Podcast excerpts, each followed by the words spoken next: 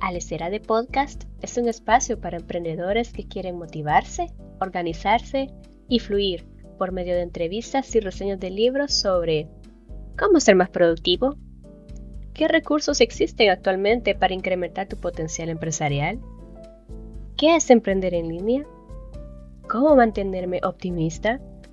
Estas y muchas más dudas son resueltas aquí. Soy Alexia y este es mi programa para brindarte mis mejores consejos. Hola chicos, hoy quiero hablar de un tema mm, un tanto peliagudo, se podría decir, que pasa muy seguido, no solo en el mundo del emprendimiento, sino que en situaciones muy cotidianas. Y quisiera comenzarlo comentando una cosa que me pasó hace un par de semanas a través de Instagram recibí un mensaje directo de una persona cuestionándome si yo era parte de un grupo de influencers afiliados de marketing. Me entregó el nombre del grupo y yo le contesté que no sabía sobre eso y que me brindara mayor información. Ella rápidamente me dijo que era un grupo para monetización de bloggers. De la manera en que me lo hizo saber era para que yo le dijera, sí, dime más, quiero saber al respecto. Pero yo opté por escribirle a secas. Gracias. Luego ella me dijo, ¿no estás interesada? Y yo, al momento de recibir eso, googleé el nombre de ese tal grupo que me brindaba los beneficios monetarios y adivinen qué, no aparecía nada. A todo esto le volví a decir, gracias. Me dio por entrar a su perfil. Y ya sabes, de esos típicos perfiles de personas que emprenden, donde solo te hablan de las cifras mensuales que hacen y siempre están con esas típicas frases rimbombantes así como dile sí a todas las oportunidades que te dé la vida. No, la verdad es que al contrario, he aprendido a decir no a cosas que sé que no haré en mi vida. Y sin el ánimo de ofender, pero para mí esto clasifica como un falso optimismo. Y te voy a decir por qué las personas suelen malinterpretar y confundir cuando hablamos sobre motivación personal. Sin más preámbulos, comencemos. Este blog lo he estructurado ah, a base de preguntas que yo considero que todas las personas se suelen hacer cuando hablamos sobre temas referentes al optimismo. Comencemos con la primera pregunta, que es, ¿cuál es la diferencia entre un falso optimista y un optimista racional? Y nadie pone en duda que el optimismo es una virtud media vez nosotros tengamos una confianza en nosotros mismos y que ese se apegue a nuestra realidad. Y partiendo de esa concepción, si nuestro optimismo no compagina con nuestra realidad, estamos hablando de un pseudo-optimismo.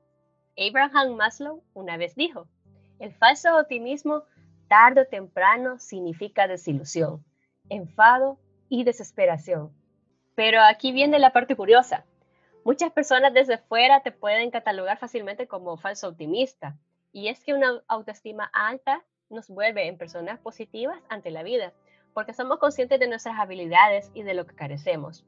Eso es parte de aceptarnos tal y como somos, siendo así una fórmula para mirar hacia adelante a tu futuro sin miedo. En cambio, un falso optimista se cuelga en la, en la, tendencia sensacionalista de aparentar al mundo lo positivos que son, aunque en su interior se encuentren rotos.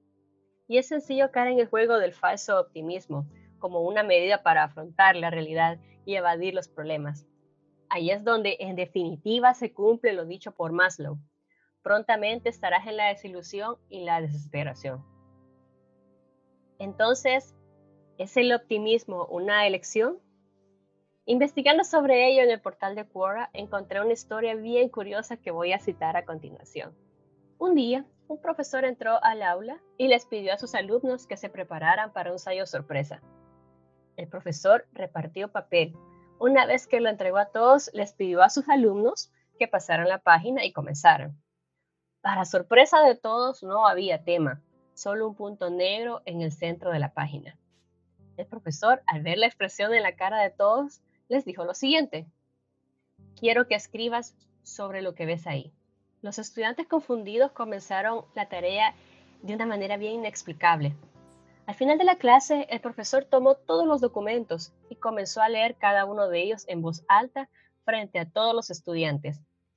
Todos ellos, sin excepciones, describieron el punto negro, tratando de explicar su posición en el medio de la hoja, el tamaño, la oscuridad, etcétera, etcétera. Después de haber leído todo, el aula se quedó en silencio. El profesor comenzó a explicar. No voy a calificarte en esto, solo quería darte algo en que pensar. Nadie escribió sobre la parte blanca del papel. Todos se enfocaron en el punto negro. Y lo mismo sucede en nuestras vidas. Tenemos un libro blanco para observar y disfrutar, pero siempre nos enfocamos en los puntos oscuros. Nuestra vida es un regalo que Dios nos dio, con amor y cuidado, y siempre tenemos razones para celebrar. La naturaleza se renueva todos los días, nuestros amigos a nuestro alrededor, el trabajo que proporciona nuestro sustento, los milagros que vemos todos los días. Sin embargo, insistimos en centrarnos solo en los puntos oscuros, los problemas de salud que nos molestan, la falta de dinero, la complicada relación con un miembro de la familia, la decisión con un amigo, etc. Los puntos oscuros son muy pequeños en comparación con todo lo que tenemos en nuestras vidas, pero son los que contaminan nuestras mentes. Aleja tus ojos de los puntos negros de tu vida. Disfruta cada una de tus bendiciones, cada momento que la vida te da. Sé feliz y vive una vida llena de optimismo y pensamientos positivos. Es una elección que cada quien toma hacia qué lado quieres enfocar tu vida. Por ello, es importante responsabilizarnos de nuestros sentimientos y no culpar a otros por nuestras, entre comillas, desgracias emocionales. Es como decir, yo actúo así porque porque me lo hiciste sentir. Es una frase muy común entre el conflicto de parejas en asignar la culpa de la emoción en vez de responsabilizarse cada uno y ver el problema como una oportunidad para resolver. Y eso nos lleva al siguiente punto. ¿El optimismo irracional es necesario para emprender? Los emprendedores usualmente poseen el llamado sesgo de optimismo, según la página de Vecchia Psicología, este tipo de optimismo hace que creas que tienes menos posibilidades de sufrir una desgracia que otras personas y posiblemente también pensarás que es más probable que logres el éxito en tu vida. Esto claramente no quiere decir que tengas una perspectiva bonita de tu vida. También puede hacer que tomes malas decisiones que tengan resultados muy desastrosos. Uno de los problemas que derivan del sesgo optimista es la llamada la falacia del costo hundido es eso que te podría llevar a extender un fracaso en negocios, tu empleo e incluso tu vida amorosa. Para ello te podría dar un par de ejemplos. El primero es el no reconocimiento de un fracaso en un negocio, solo por el hecho que has invertido bastante tiempo, energía y dinero en él.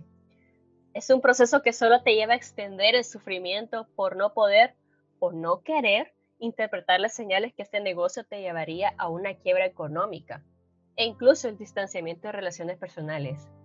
Y como segundo ejemplo, es el típico de seguir dando largas a una relación porque se ha invertido tiempo en construirla y por el hecho que él o ella me haya puesto los cuernos, no quiere decir que deba acabarse, a pesar que esto te esté minando poco a poco a ti mismo.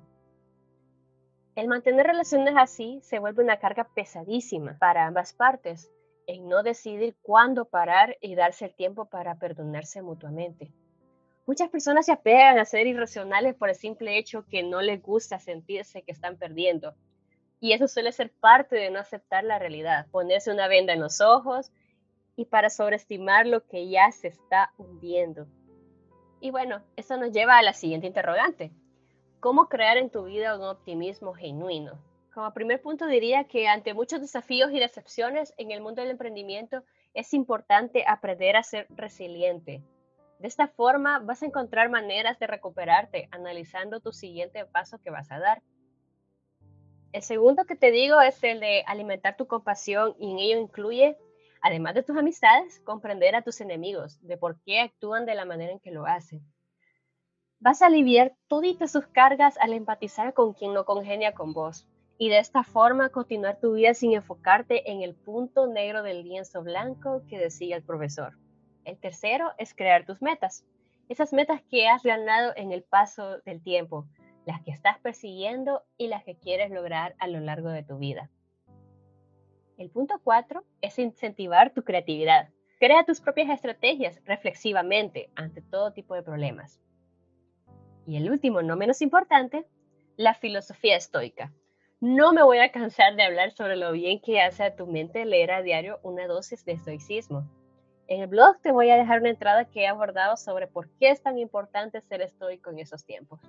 Por último, ahora que ya sabes cómo crear un optimismo genuino, tu siguiente interrogante es, ¿cómo mantener lo positivo a pesar de toda la carga negativa que hay a tu alrededor? Te diré lo que yo hago para mantener mi optimismo diario a pesar de las adversidades. Algunos de estos consejos te van a parecer un tantito fuerte debido a que reconoces prontamente que existe o son conductas que haces muy a diario. Es bueno detectarlos y si tomas esos consejos no dudes en hacérmelo saber. El punto número uno es no veas las noticias, así como lo oís.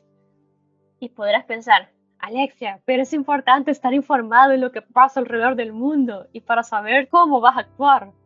Y sí, el problema está en dónde te informas y la cantidad de horas que le dediques al día en informarte. Las noticias son altamente sensacionalistas hoy en día, con tal de tener tráfico en su sitio web, los blogs de noticias, y ellos te brindan una enorme cantidad de amarillismo para crear morbo y sacar lo peor de nosotros para informarnos. Procura no darle mucho tiempo de tu vida, y si no puedes desapegarte, asigna unos 20 minutos en tu día para lograr consumirla Acabado ese tiempo, desligate y seguir con tu vida. El punto número dos, yo no interactúo a diario con personas deprimentes, o sea, personas que son deprimentes por decisión propia.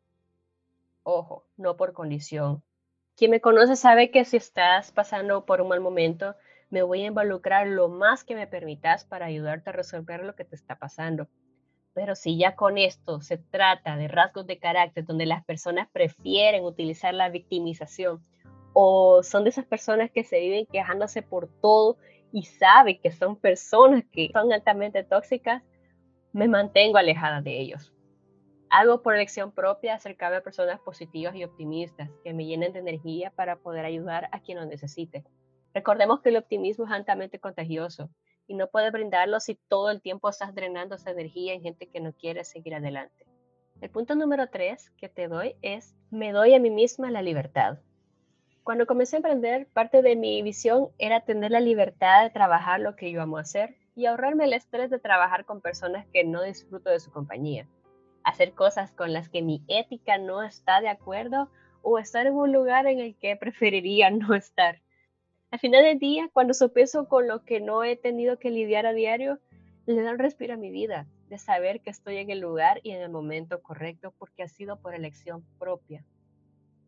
Y bueno chicos, esto es todo por hoy. Si te ha gustado este podcast, no dudes en hacérmelo saber en mis redes sociales de Instagram, Facebook e incluso en la misma entrada de este blog. Nos vemos la siguiente semana en un episodio más. ¡Chao! Este episodio ha venido a ti gracias a mis patrons. Con 2 dólares puedes tener acceso a audios exclusivos y consejos personalizados para ti. Los links están en la descripción.